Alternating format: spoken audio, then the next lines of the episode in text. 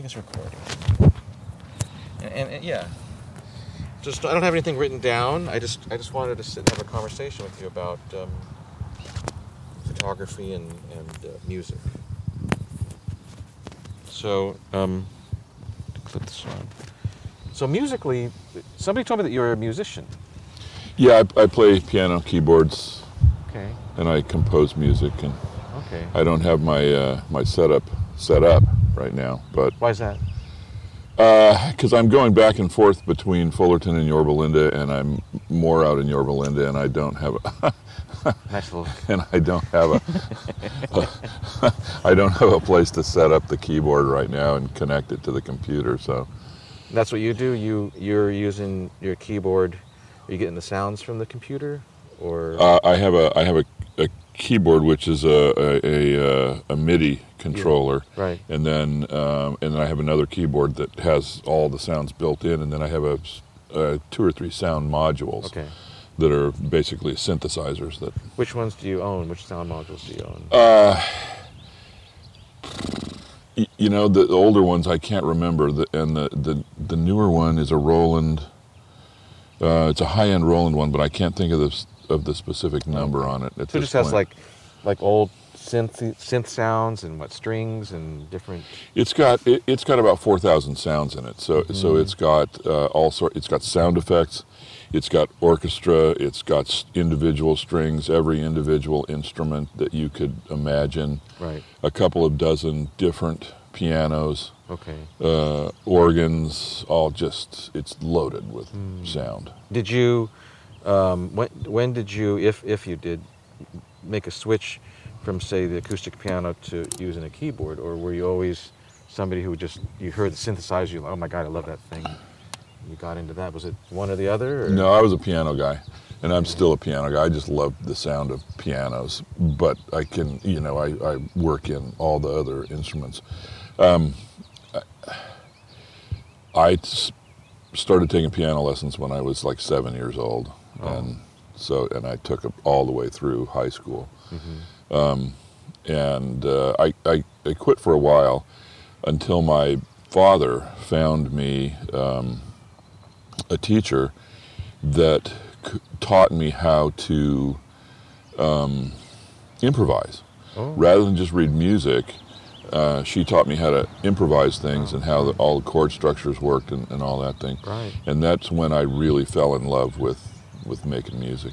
So. Hmm. So, in the jazz format, improv- improvisation, or Ja- any, any. Just Any. It, it basically was just an overall instruction on how uh, chord structures and harmonics worked, and rather than read individual notes, I could see just uh, C minor, Yeah. and I knew what the notes were, and I could get my hand, yeah, Yeah. and and so it, it, it just totally changed my my life. Right? That's And it, I to the point where I almost in college switched from a biology major to uh, uh, music major, Huh. but didn't. right. And and it was good that I didn't. Mm, really. Yeah. But but that's kind of cool. So like, what was it about? Because I'm a I'm a classically trained percussionist. I studied for you know six hours a day for Really, most of my life. yeah. really, Oh yeah. I mean just and um, because one of one of my uh, uh, college roommates uh, is a is a percussionist. He lives up in the valley, and he uh, he plays with the LA Phil. okay, Yeah. not Mitch Peters. No, John Magnuson is his Oh, name. okay. Okay. Yeah. Yeah. Yeah, um, and and I find it really fascinating that you that when you got into, when you when you discovered improvisation that that somehow lit a light for you because it's so opposite of the structure of classical music, and and Well, it, it is and it isn't. I, I mean, i i if you, if I were, if I, if I had the gift of somebody like Beethoven or Mozart, they completely understand all of that improvisation. Otherwise, they couldn't compose. yes, absolutely. You have to And- learn all the and- rules, the structure of it before you. Yeah, right. and I I got to be moderately good uh, back in the day, not Yeah. so much anymore, at sight reading. Um, but I always had trouble going outside of the the treble and bass staffs because I I I I could recognize the notes within the lines. The lines, yeah. But once you got the little dashes above and below, Right, it was no. like Where am I? I'm lost. so Right, right. Yeah, So, so- like triple high C and yeah, it's like it's, I'd have to go one, two. that slowed down your. Uh, yeah, performance. But, but the improvisation part, then, if I just saw a chord structure, or I could recognize uh, that I was playing an E flat, then then I knew what the scales were, and I knew what chords I could go to, and so then it was easy to find the notes either high or low. in a way, it was more globally defined. Right. In a way. Yeah, right. I understand that. That's cool. So, do you have? Um, did you record any of the stuff that you wrote? Or did you write, or did you just like improv and? No, I, I haven't recorded in a long time. That's why I'm and I'm hoping to get my setup going again. But yeah, no, I did I did record a- a lot of things back in the day before. Uh, back in the day when when before MP3 files and destroyed the music industry. you know all the all the purely digital recording. I most of the stuff that I recorded was way back in the days of tape, yes. and so Yeah, you know, I I um I worked on a project with my friend. I I grew up in uh, near Cypress College, and um, I have a friend. He's a drummer. His name's John Wackerman, and he was he and I worked on a project with this guy Kazumi Watanabe, and somehow we got other work working for Patrick Moraz. oh Yeah. oh God, I love Patrick Moraz. Yeah. So I got to spend a lot of time with him, and we worked in his. at that- Really? yeah. At that time, he had a studio called Time Code, and it was right there on. Um, it was in Los Angeles. I want to. I want to say it was near um, Santa Monica and something. I can't remember. It was right near a, a Yoshinoya Bowl place. But anyways, so I got to watch him. You know, I got to watch Patrick compose music and have all these wonderful musicians come in and work on his stuff and you know he's just like a genius i mean he's like a, Oh yeah. yeah yeah Yeah, he's he's big time. My, uh, I, I'm on Facebook. Uh, one of my college roommates, who's also a, a, a music guy, but as a as a living, he's a or to make a living, he's a psychologist.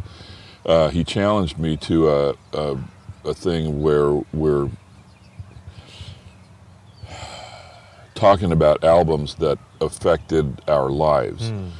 and uh, one of the ones that I that i- still maybe the the one of the most important albums that I've hmm. heard Right. is an album by Yes uh-huh. called Relayer. oh right And and Relayer is the first Yes album that was made after the keyboardist Rick Wakeman left the group and Patrick Moraz joined it. Right. And it has the what I still think is maybe the best rock song ever written uh, and performed called "The Gates of Delirium." Mm-hmm. Right. on it. That's a famous And- song, yeah. Yeah, and so and he's amazing yeah, yeah and he brought, uh, unlike Wakeman, he brought a more jazzy feel right to Yes. So right yeah it was cool I, I think we might have worked at his studio for maybe three months or something and it was just you know like a kid in a candy store to watch him compose and to watch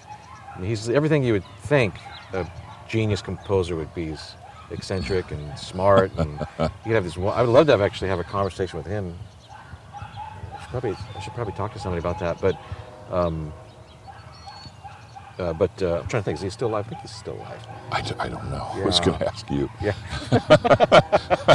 but I- anyways I- uh, hopefully he is. Yeah a- and he was wonderful He was just a funny wonderful Brilliant player. yeah yeah so Yeah, and and and and, and, and a bit unorthodox in some of his approach. Like he would play some stuff almost, you know, it wasn't all like the piano player would play. He would he would sort of hammer at things and kind of. I don't know if that's for drama, or if it sounds different if you do this. It, de- it depends on the keyboard, probably. Uh, my keyboard and my, my piano are uh, obviously pianos are touch sensitive. Right. A lot of keyboards simply you just press it and it plays the note. Note on, note off. Yeah, Yeah. eh, but mine is a my MIDI controller is a, a hammer action, so it functions like a piano. Right. So if you hit it hard, you're louder, and and the the the fade is different, and everything. You get a lot of the dynamic range. You do the. Yeah, You get a lot of that, but it's not a piano, right? It's not exactly an acoustic piano sitting in your. no, living but room. it has but but it has the, sound modules have these pianos built into them that are just amazing. Like I can get a Bösendorfer Grand, and, Right. and I can get a Steinway Grand, and I can get, and they're not exact, but they're they're pretty, Pretty stunning. I know. And, and to have the variety is just uh, because if you're if you're working with other instruments, the the, the particular piano sound is important to integrate properly. Yep. Because different pianos are very different. Yes, and it would cost you so much money in the studio to bring a different piano in and to mic it. And, Yeah. yeah. And you know these these guys that play classical concerts, the pianists like Barenboim or or you know, you know any number of the, the famous piano guys. Um, it's one thing if you're a violinist to travel around with your violin. Mm-hmm. It's another to travel around with your piano, and they have their pianos shipped to the venues and set up and tuned for whatever they're they're going to do at Disney Concert Hall or whatever. Can you imagine That's that? so cool. That's a whole ordeal. I mean, that's piano mover and a tuner, obviously. I mean, that's, a, Yeah. that's a bit of a crew. Yeah, they don't just take the piano that the place has. They bring their instrument to it, and, and probably not all of them, but a lot of them do. The Top ones. Yeah. Wow. It's because they just know the way that one feels. They just Yeah, like the way and it every, everyone has a different feel. I remember I, I grew up on a Baldwin grand piano, Mm-hmm. and the, it, when I was a kid, the, the two major ones were Steinway and Baldwin, and I I started out on a Baldwin, and that, that's what I learned on, and I never even touched a Steinway till years later, and I remember the first time I hit a Steinway Mm-hmm. it was like, this just feels totally different. Hmm. The sound is different, the feel of the keys, the pressure is different. It would take uh, it would take time to really get used to playing a piece that you were used to on one piano on another piano. right. You know. Like a lot of time, you have to really get adjusted. to Yeah, because it's the, the whole touch thing. It's all different. Steinway is a uh, Baldwin is a harder touch. Steinway is a softer touch, and you'd have to you'd have to You have get used to it. your- yeah, you have your- to adjust everything that Yeah. you do. Right. I didn't So- know that.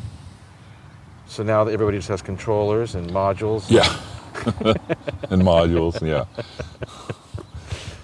So what made you um, d- decide, or or did you? Was it a thing where because you retired, you decided to get into music in this way, or was it just because you're going back and forth between these two places that you're not set up to do that? You know, you know. I mean, how much has music been a, a part of your life? Um, say when you were working, were you able to compose? I or- even wanted to bring when I was at Cypress. I I wanted to bring my one of my keyboards over there and put it in my office. I never uh, never found time to, to do it. And I always tried to get the uh, the division dean when they were getting rid of keyboards and getting new in the music department. Oh, I right. tried to get them to lend me one, Sure. but they but they never would.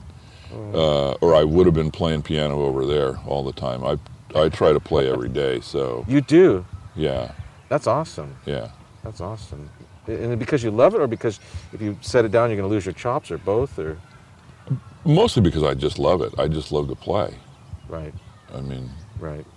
Now, when you sit down to play, you know, what do you do? Do you work on? I just make stuff- I just You make stuff up. Yeah, yeah. And do you ever record that at all, or just? I don't have the means to do it right Yeah. now, which is why I'm trying to get my the keyboard set up out there. My my, my mother lives out in Yorba Linda, and she's 93, Oh, and how so wonderful. I How kind wonderful. of take care of her. That's awesome. And uh, my house is about a mile from here, but Okay. I spend a fair amount of time out there with her. So Right. Give you something to do when you're out there. Yeah, Yeah, and she's the one with the she's the one with the Baldwin piano. So that piano is still there, and I can still play. But I but I miss my my MIDI keyboard and my sounds. Right. Right. So That's cool.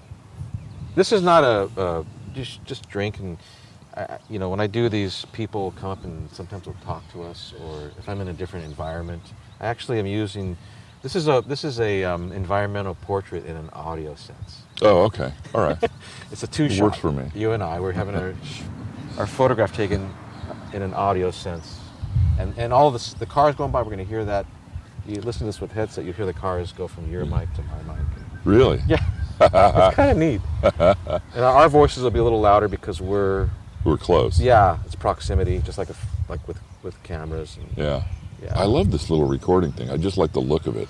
Yeah, this is the little Zoom. Um, this is like one of the. It's been around forever, and everybody uses it. Look, it's got. You can read how it's going in. Of course, like anything digital, I believe this has limiters and compressors, which I do not have engaged. Um, but this one will do up to four tracks. So I don't know if you remember those old Tascam four-track tape machines, Yeah. Um, which cost like sixteen hundred bucks, like in nineteen eighty. this Yeah. this was only this was only like two hundred dollars, and it does like four tracks, and it writes to these um, SD cards, Wow. or it can go right to a computer. It can become an audio interface. If you stuck this in your uh, here and put it in your laptop USB, then these would be like an audio interface. Huh. And- yeah, and so um, it's fun. You could do, you could actually make songs on that, and you could even over overdub and stuff. Yeah, all in that little. Can you record the tracks separately? Yes. Okay. Yeah, you can. Yep. So it's a little multi-track. It's a multi-purpose, multi-track. You can do stereo. I just got it for this, just to talk to people. Yeah. Yeah. Um, but um, so yeah, don't feel pressure to always talk, or don't. You know, if you want to take a drink, if you have to go to the bathroom, just take the mic I don't off. even know where the bathrooms are here. or they have them. exactly. But it's a nice park. it is. There's a little bathroom over there. Look, there's a, one of those. Oh, a porta potty. Yeah. I don't know if that's on. Yeah. It's very peaceful here. Yeah, it's nice here. So how do you how do you um, get, or, or did you find a formula for being retired yet? Is there a formula? No, it's just kind of day by day, I guess. Uh, it's it's this it's it's kind of an odd life after you've worked for. I, I was never from the time I was 16 years old and I got my first job. I was never unemployed, even a day until I retired. So it's it's kind of weird Right. to not be going to work. It, it's not that I, I miss it. Uh, Cypress College is very different now than it was when I was there. At least the photo department is, is, and yeah. um, I think that I I probably left when it was the, the right time Yeah. to leave because I, I I just I don't think that I would be happy there now. But I was extraordinarily happy there for 31 years full time, and and um, I I don't necessarily miss the the classroom part of it, but I miss talking to the students individually, and I miss the staff that we had, the faculty and staff that we had when I was there, because we we built, I think, a, a pretty terrific program over the the many years that I was there, and I sadly it's kind of falling apart at this point. So I, Yeah. don't, I don't know if you're over there at all. I couldn't even, you know, this this semester I had to take a um, color theory class because I couldn't even get all the classes I tried to take failed because, you know, they changed it back to the thing with the labs in the class, Yeah, and so me having kids, my kids are pretty young. I can't stay there from two in the afternoon until nine at night. yeah. Well, th- and that's why we had the format that we had before, so that you could come a Yeah. day and you could schedule your lab time when it worked for you. Right. and that just kind of when they had to change it back and i understand why they had to it was a money thing but that that format was the kind of format that college had when i was in college and that, that's god that's half a century ago mm-hmm. so it doesn't work for now No. people's lives are structured in a very different way now. And so we we thought that we had a pretty good customer service way of scheduling the classes, but unfortunately the, the ed code is it has not caught up to, to what we did.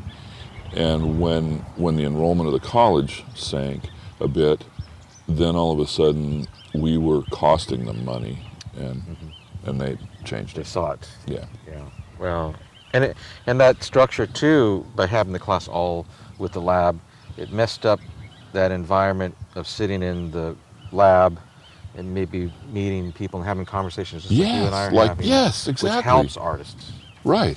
Nurtures. Right. And they and, and they when they changed that structure, they limited. They they wanted you to come to class and go away when that lab time was done. And I'm all that that's just stupid for what we do. yeah.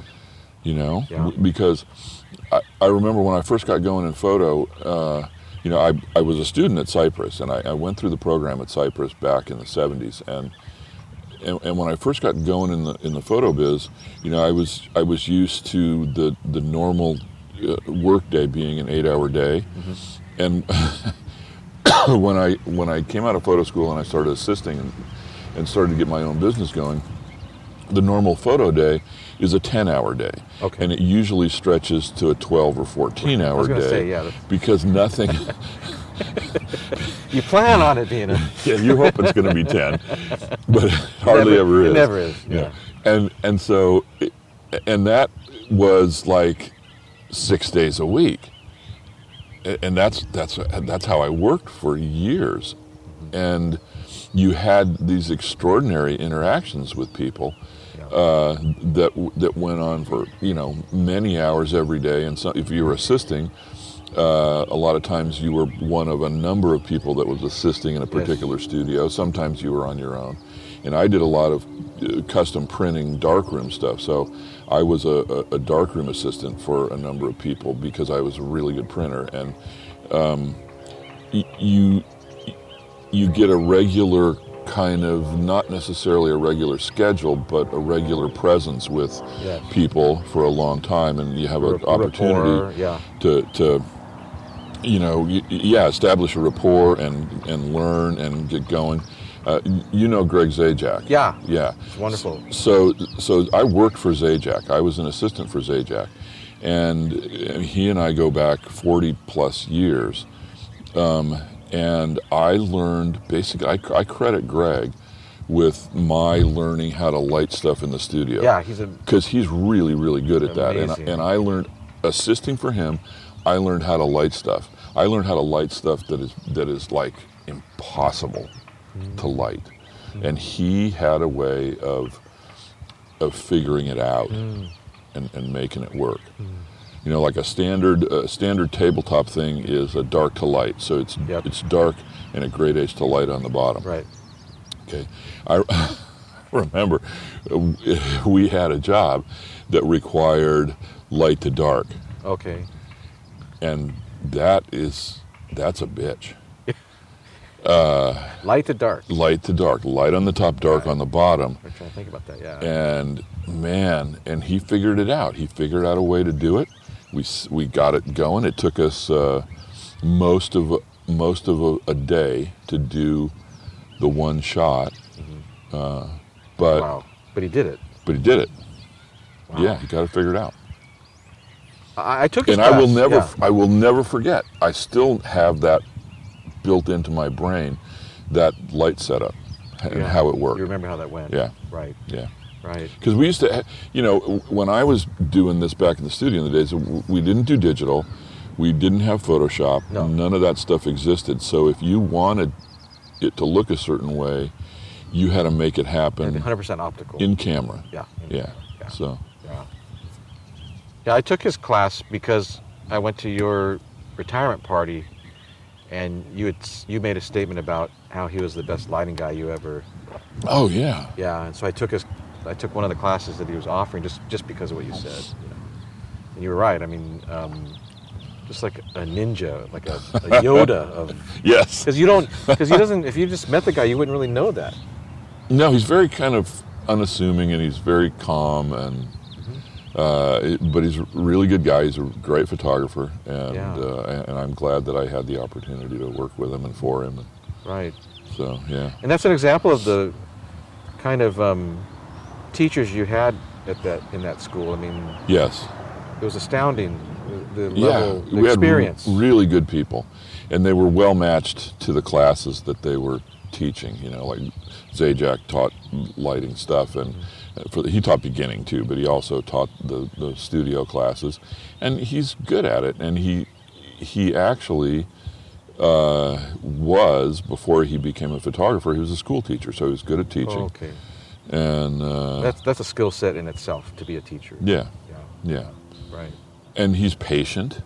He's one of the most patient people I've I've ever met because I.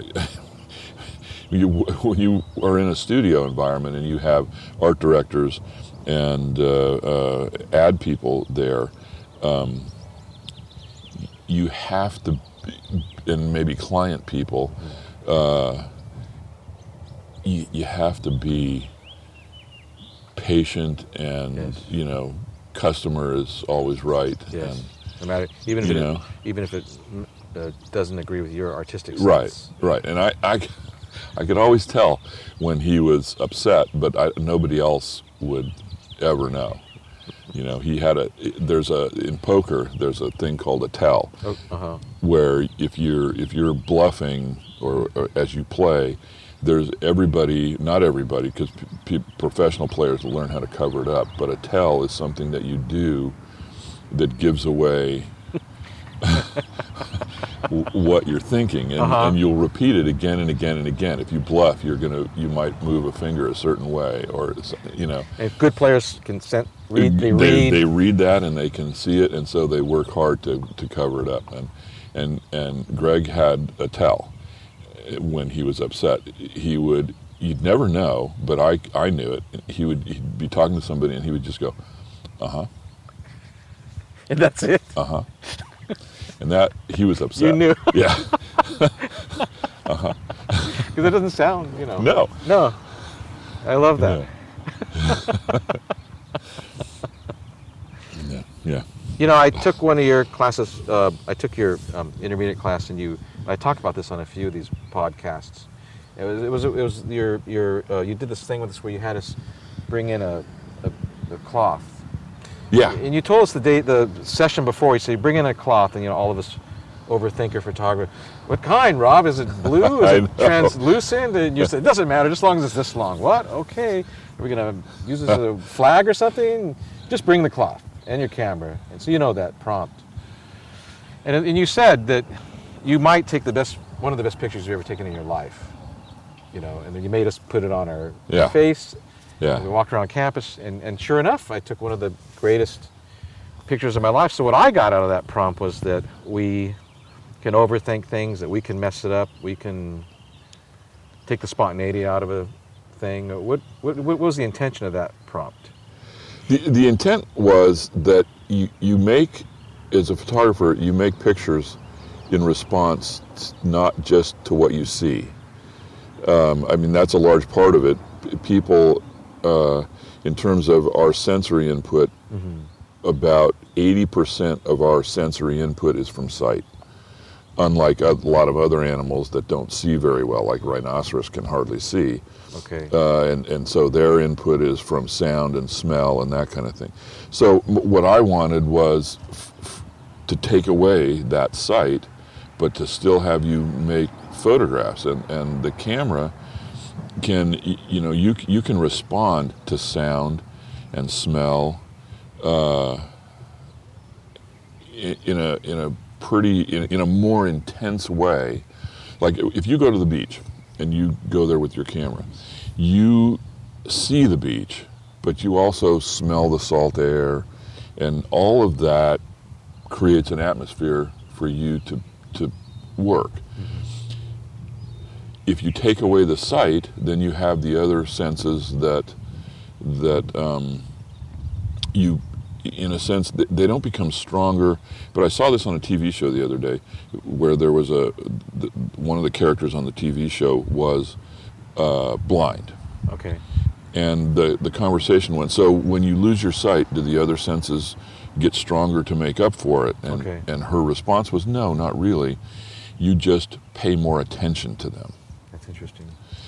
and I, I thought that's a really interesting way to think about it. And when you take away the sight and you walk around, and at least you you feel somewhat safe, like you're not going to fall in the duck pond out there or something, uh, then you can you can respond to things. You can respond to, like I'm here with my camera, and I can respond to touch.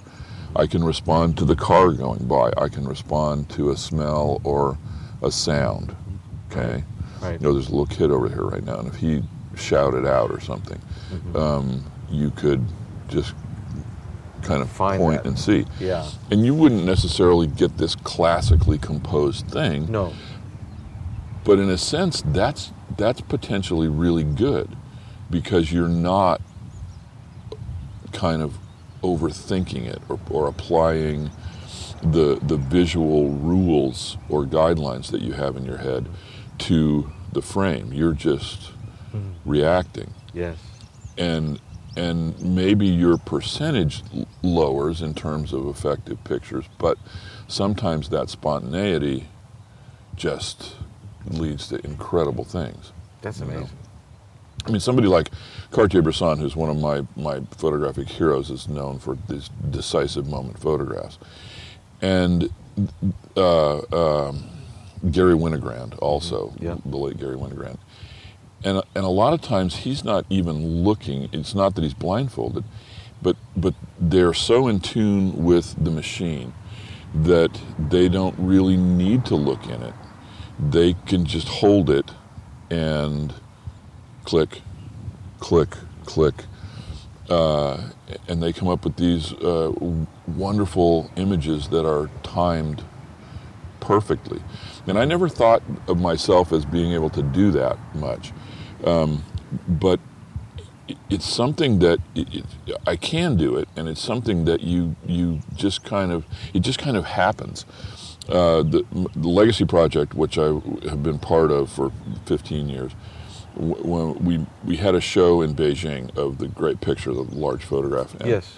Um, so we were in Beijing for a week, and we walked miles every day. And I, I went out by myself. We went out with the other guys with the cameras. And all of a sudden, I started just seeing things that were about to happen.